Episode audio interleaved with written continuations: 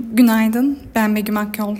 15 Şubat 2024 tarihli haber başlıkları ve piyasa bültenini paylaşacağım.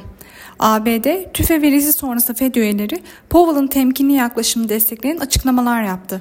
Japonya ekonomisi sürpriz bir şekilde teknik resesyona girdi. Faiz artış ihtimali düştü. Big Short filmiyle ünlenen Michael Burry, Nvidia ve diğer çip üreticilerine karşı kötümser pozisyonunu sonlandırdı. Trump'ın danışmanları NATO'da kritik 5. maddeli değişikliği de içeren bir dizi değişikliği tartışıyor. ABD ve Asya hisse senetleri piyasaları teknoloji şirketleri öncülüğünde yükselişte.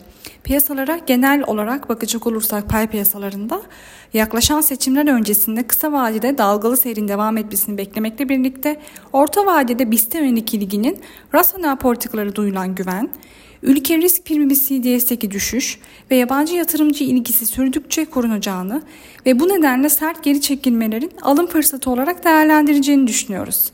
Global tarafta ise salı günü ABD tüfe enflasyon verisinin ardından görülen satışa rağmen risk iştahı gücünü koruyor.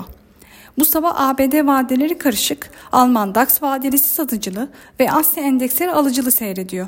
Çin'de yeni yıl tatili sürüyor. Teknik analiz verilerine bakacak olursak gün içinde 8750 ve altına gerileme alım fırsatı, 9200 ve üzerine yükseliş ise gün içi kar satışı fırsatı olarak izlenebilir.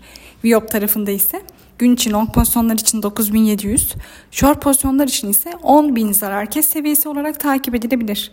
Borsa İstanbul'un ve endeks kontratının güne pozitif eğilimle başlamasını bekliyoruz. Kazançlı günler dileriz.